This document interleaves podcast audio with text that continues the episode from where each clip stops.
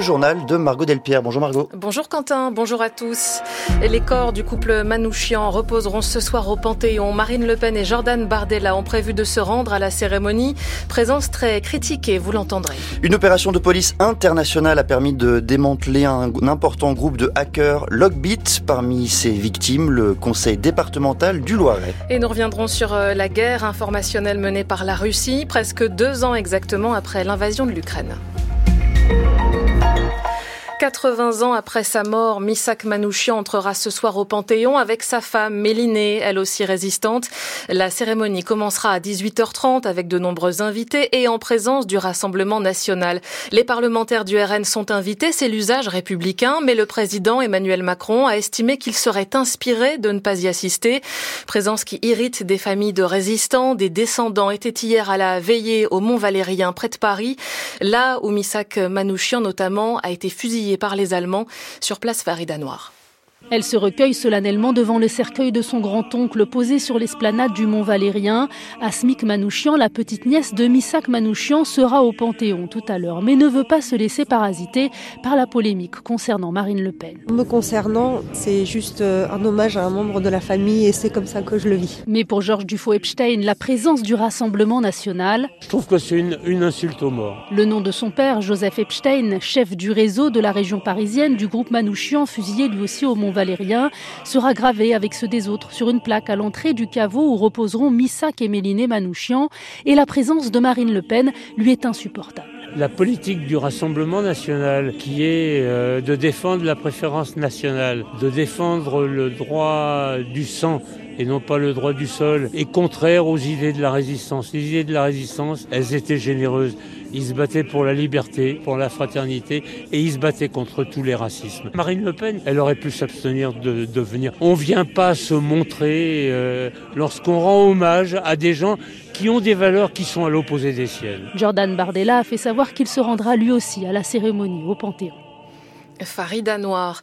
Des peines jusqu'à 11 ans de prison ont été requises hier soir au procès des attentats de Trabé et Carcassonne. C'était en mars 2018. 2018, Radouane Lagdim tuait quatre personnes, dont le lieutenant-colonel Arnaud Beltram, avant de mourir dans l'assaut des forces de l'ordre.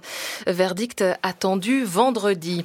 Logbit, le groupe de cybercriminels présenté comme le plus nuisible au monde, a été démantelé, ont annoncé plusieurs pays hier.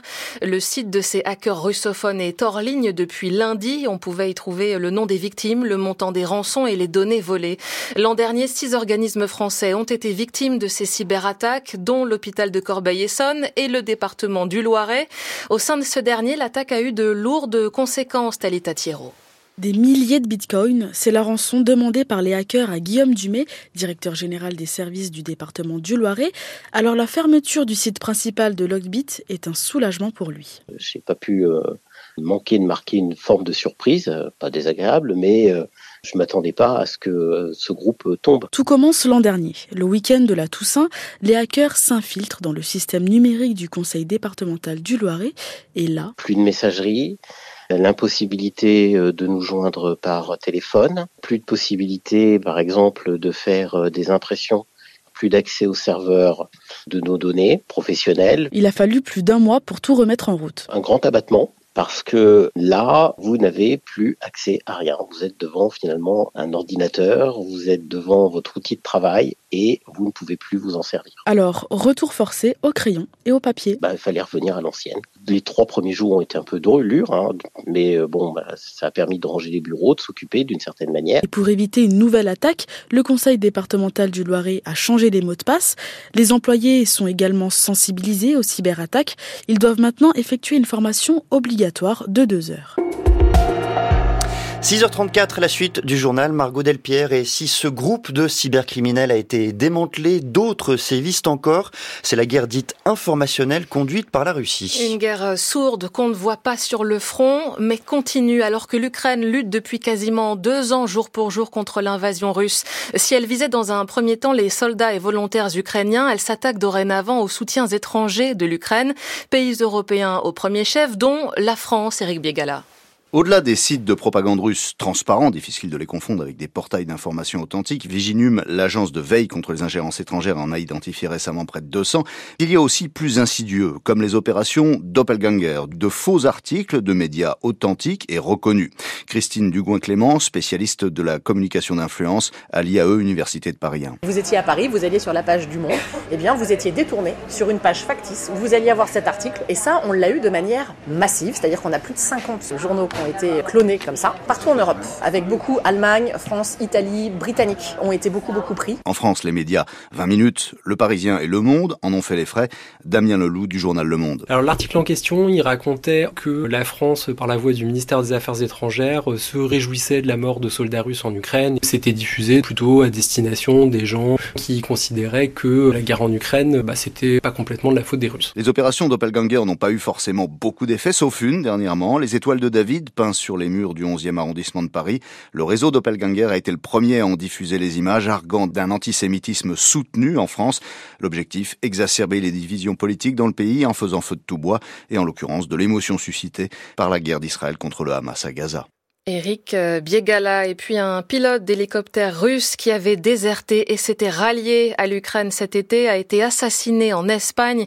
On en parle juste après ce journal avec euh, Catherine Dutu.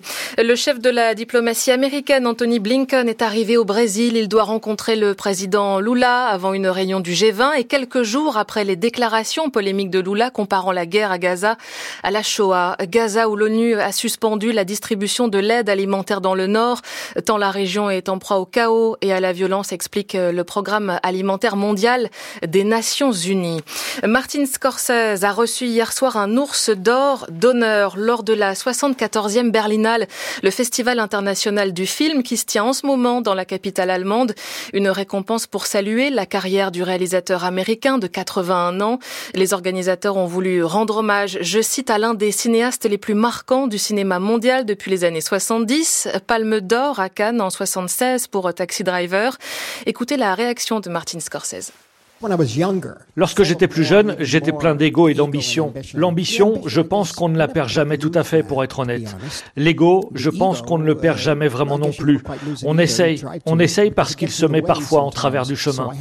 J'ai donc dû repousser cela, j'ai dû me dire que je ne savais pas. Et je pense que c'est ce qui s'est passé avec la valse des pantins. C'est là que j'ai réalisé que j'étais libre, que j'étais libre de tout repenser. Où est la caméra? Où est-elle dirigée? Où est placée la caméra? Que fait ce personnage dans le cadre? Chaque image, même s'il s'agit d'un film long, est pensée d'une manière différente. Et cela est dû en grande partie à la nature des personnages du film, aux acteurs, à celui ou celle qui est dans le cadre, mais surtout à cette idée de se libérer des contraintes. Une fois que vous y arrivez, c'est formidable.